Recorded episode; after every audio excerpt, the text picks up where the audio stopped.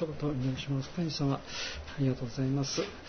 え、今年度初めの礼拝ですけれども、どうぞまたあなたの祝福あふれる年となるように、あなたの御言葉によって私たちの心の中に新しいまた新年の夢や、え、希望やそして諸々良きものをこの朝にお与えくださいますようにお願いをいたしますあなたに期待をしてイエス様の皆によって、えー、信じてお祈りいたします。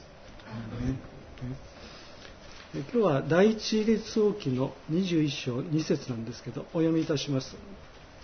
アハブはナボテに頼んだ。あなたのブドウ畑を私に譲ってもらいたい。あれは私の家のすぐ隣にあるのです。ソロモンの死後アハブ王のもとにフェニキアの妻子の娘イゼベルが嫁いできた。アハブ王の宮殿の隣にナボテという男が所有するブドウ畑があった。宮殿に隣接していたので、買い取ろうとした。だがナボテは、きっぱり断った。先祖の修行を譲るわけにはいかない。それがナボテの言い分であった。イスラエルには神の掟があり、モーセの立法に与えられた修行は売ってはならず守らなければならないと定められていた。アハブ王の申し出はこの神の掟に背いていた。王はアハブの言い分を認めたものの憤懣やるかたなかった。だが王妃イゼベルには、そんなことで、夫のアハブ王が憤っているのが全く理解できなかった。何をくよくよしちゃってんですか？あんた王様でしょう。私がブドウ畑を奪って、あなたに差し上げてみましょうと。権力者イゼベルには恐ろしいものはなかった。イスラエルにどんな神の掟があろうと、奪おうと思えば、そんなもの簡単に奪えるではないか。ナボテは、冤罪を被り、濡れ犬で処刑され、アハブ王は、ブドウ畑をタダで手に入れた。アハブはナボテに頼んだ。あなたのブドウ畑を私に譲ってもらいたい。あれは私の家のすぐ隣にあるので、隣の土地は借金をしてでも買えとの格言がある。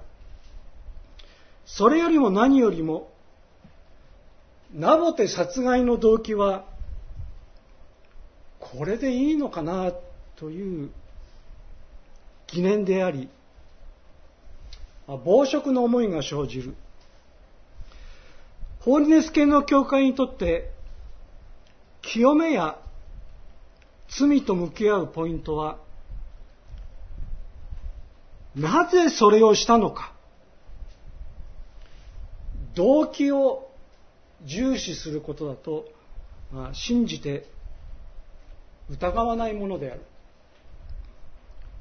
ただ、憎いから殺すんではなく、どういう憎さだったのか。罪人の切羽詰まった真理の追求と描写が寛容であり、そこから人間の追求、そして社会への警鐘が鳴る。人間を描こうとする眼差しは十分に光っている。菊池寛の初期の作品に若杉裁判長がある。キリスト者の若杉裁判長はその、まあ、クリスチャニティ的人クリスチャニティ的人格から罪人犯罪者に対する量刑が極めて、まあ、軽かったと。ところが、あるよ、若杉さんの家に盗人が入った。闇の中に屈強な一人の男が立っていた。若杉さんは、これまで非国籍で、おとなしくかしこまっている犯罪者を見てきた。もうペコペコ頭を下げて、神妙に縮み上がっている男ばかりだった。今、若杉さんの前に立っている男は、そんなおとなしい人間ではなく、まあ、見つかったからには、こいつ、もう始末するしかねえなと。そういう構えがありありと見えた。そこには、人間同士のもう力ずくの関係しかなかった。その精神的ショックから若杉さんのメンタルは不調をきたし徐々に体調を崩していった。そして若杉さんは考えた。自分はこれまで罪ばかりを考えて生きてきた。罪に相応の刑罰を課することが課することを自分の職責としてきた。だが、被害者が受けた恐怖、圧迫、精神的苦痛は目に見えず無形で形あるものではないが実際の罪名以上に重大な被害ではないのか。人が心に受けた傷が治らないように、この世には完全に治るものなんてないのではないか。翌日翌日の裁判で若杉さんは執行猶予が有力され有力されていた判決で実刑を言い渡して退席をした。つまり、若杉裁判長が見た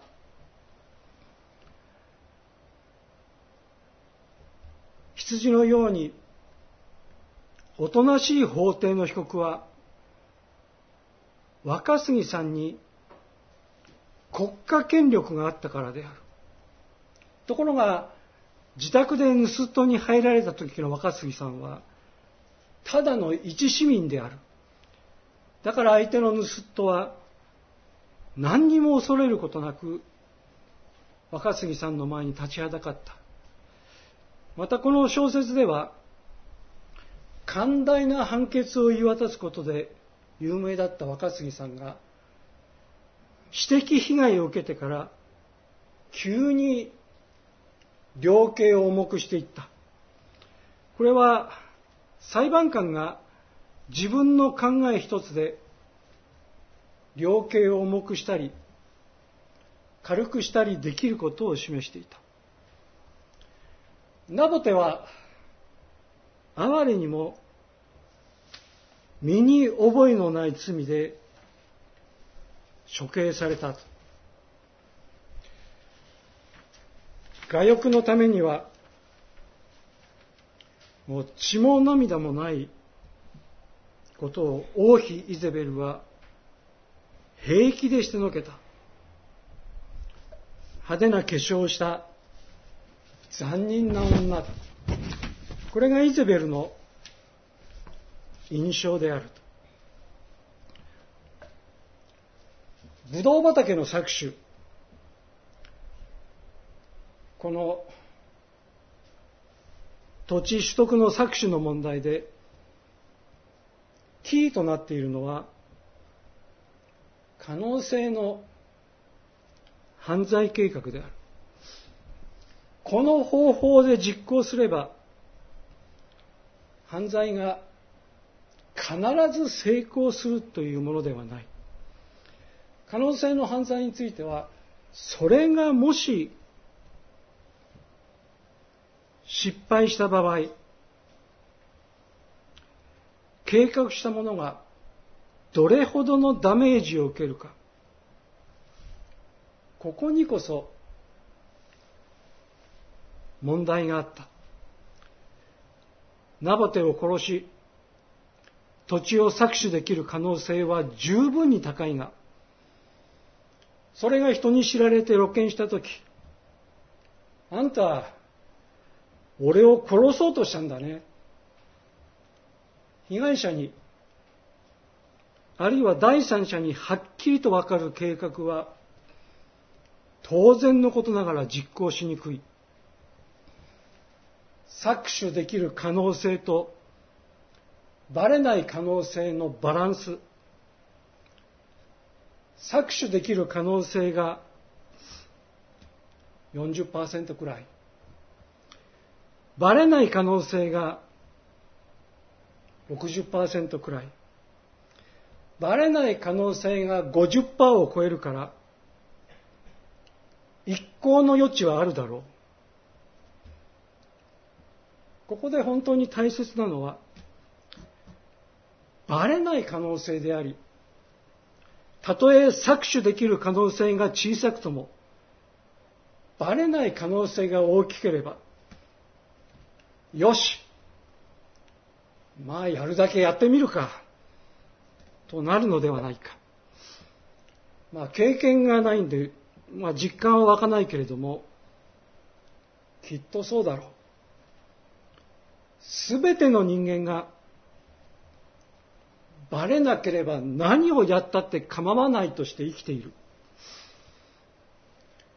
この考え方を正し、強制するのは並大抵のことではない。そもそも、正そうとする心の働き、良心が麻痺している。あるのは、バレないことに対する情熱だけだ。ナボテを殺して、無事に逃げの無事に逃げ延び、迷宮入りとなる可能性が、バレない可能性が100%に近くなければ、少なくとも殺人者当人、イゼベルが客観的にそう考えなければ、ナボテ殺害という犯行には踏み切れない。おそらくそうだろう。例えば私が自分自身の問題として考えたら、まあきっとそうだろうし、まあ、まあ100%でも普通の人には、普通の人は実行に走らないと思うけれども、とにかく実行には100%バレない確信が必要だろう。まあ現実にはもう、もう無我夢中で、確率にまで思案が及ばないのが犯罪者、搾取するものの実情かもしれないけれども、そんな場合でもどこかで100%バレないことを期待しているのではないか。入念な計画が施されている場合なら、なおさらのことそうだろう。イゼベルは、ナボテの裁判に、二人の証人を送って、偽証の陳述偽証の陳述を述べさせて、虚偽罪まで犯して、犯罪を完結しようとした。ブドウ畑が欲しいから、所有者のナボテを殺す。もっと搾取の動機を掘り下げて、なぜそれをしたのか、見据える必要があったのではないかと。ブドウ畑を奪いたいから殺す。まあ何かしらそれらしい理由があれば、良いというものではない。ブドウ畑が欲しいからといって、人を殺すのはもうよくよくの場合だろう。一つ一つ、なぜイゼベルがそれを敢行したのか。そこには、もう切実な理由が、もしかしたらあったのではなかったか。やむにやまれぬ状況が複在していたのではなかっただろうか。それを、なぜそれをしたのか。きっかり追求して描けば、そこには人間のドラマが一定の現実性を持って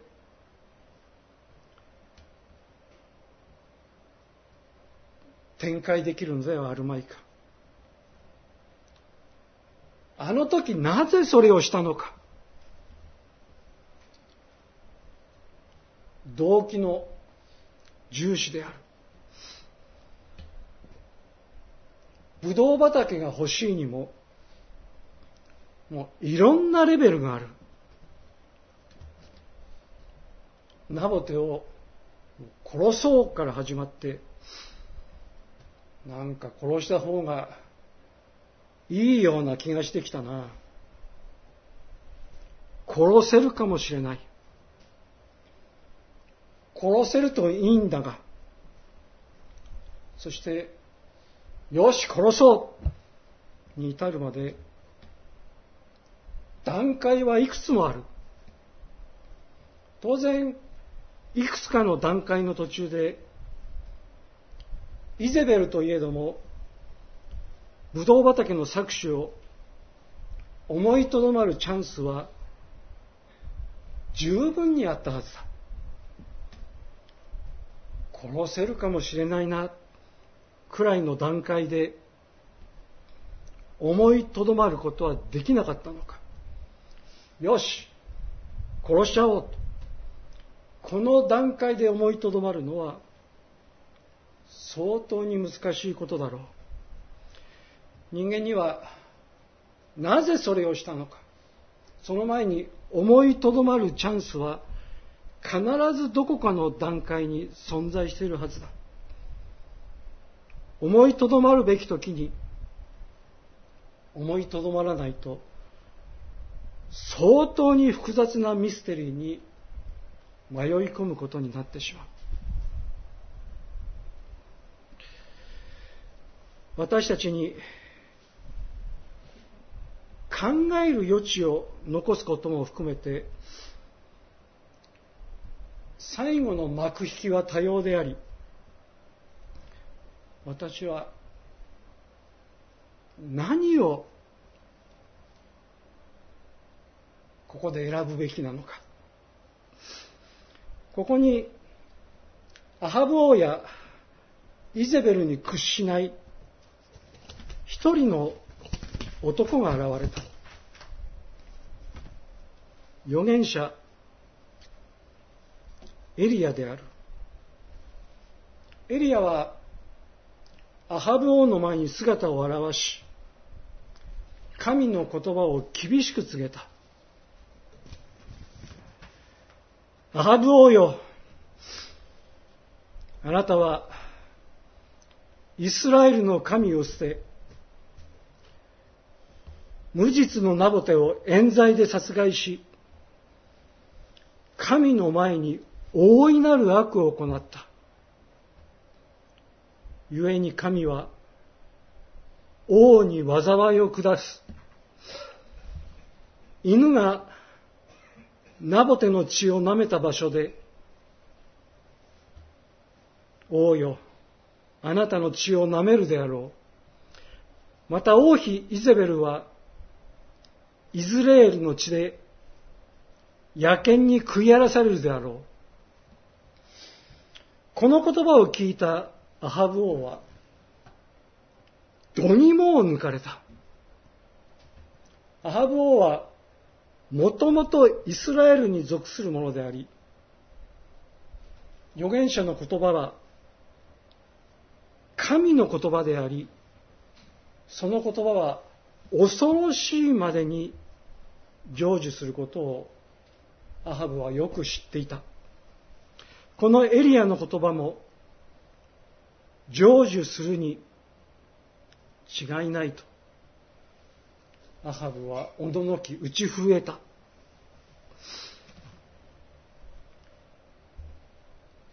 罪を犯せば必ず罰を受けなければならないのか神が人を罰することは許されるのか？人は誰でも心の奥に寂しい犯罪者をかくまっている。答えはすぐに出た。王妃イゼベルは部下によって王宮の屋上から突き落とされ、馬がイゼベルの体を踏みつけ、イゼベルの体は野犬に食われてしまった。こうしてイズレールの地でイゼベルの死体は犬が食うと言われた神の言葉は成就した。人々が王妃イゼベルを葬ろうとして彼女の傍らに立った時すでに野犬に食い荒らされ頭蓋骨と足と手のひらしか残っていなかったと聖書は書いてある。預言者の言葉は人間の考え一つで量刑を重くしたり軽くしたりできるものではなく神に使わされたものの言葉はそのまま成就した。神の言葉がそのまま成就すれば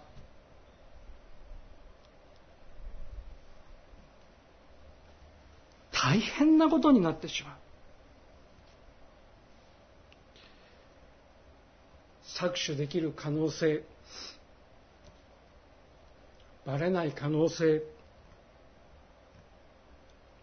バレない可能性など、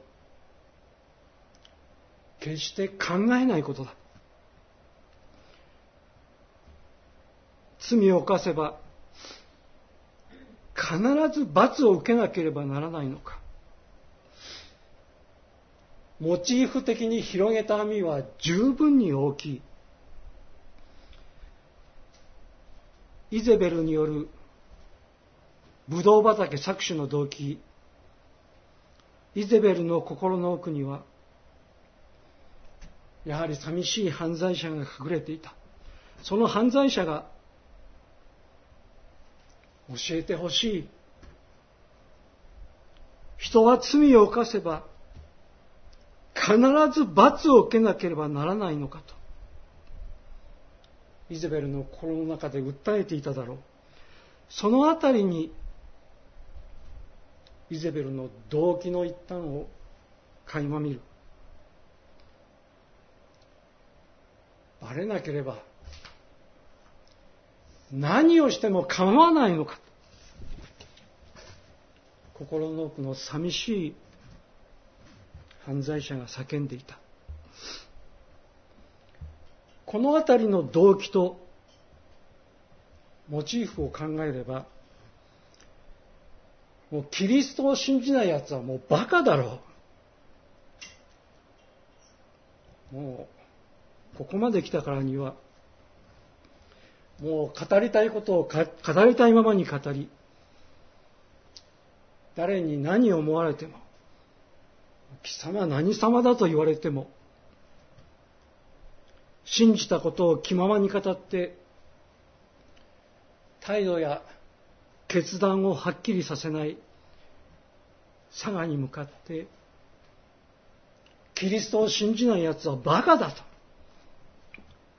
気ままに語ってまあ生きられれば本望だと私に国家権力など何にもないけれどもでも神から何がしかの力がきっと与えられていると信ずるものである罪を犯せば必ず罰を受けなければならないのかは分かりやすい主題だ。まあ、モチーフもややこしくないし、描かれている心理も、思案も分かりやすい。しかし、問いかけられているテーマは決してそう簡単ではない。キリストを抜きには決して答えの出るような問いかけではない。バレなければ何をやっちゃってやっても構わないんだろうか。アハブはナボテに頼んだ。あなたのブドウ畑を私に譲ってもらいたい。あれは私の家のすぐ隣にあるので。一言お願いいたします。あなたのブドウ畑を私に譲ってもらいたい。あれは私の家のすぐ隣にあるのだ。本当に動機はこれでいいのかなと小さな疑問からそしてまたあなたの許しにまで今朝は思いを馳せることができまして心から感謝いたします本当にあなたを知らない人たちはバレなければ何をやってもいいんだとしてまた生きていることを思いながら罪を犯せば必ず罰を受けなければならないのか。そうした私たちがキリスト者としての問いかけを心の中に持ちながら生きていくことのできる恵みと祝福を心から感謝いたします。バレなきゃ何をしてもいいんだと。そんな最低な人間にならないように。どうぞ。私たちの心の中に常にイエス様を住まわせてくださいますようにお願いをいたします。イエス様の皆によって信じてお願いいたします。それでは、えー、言葉に出しても出さなくても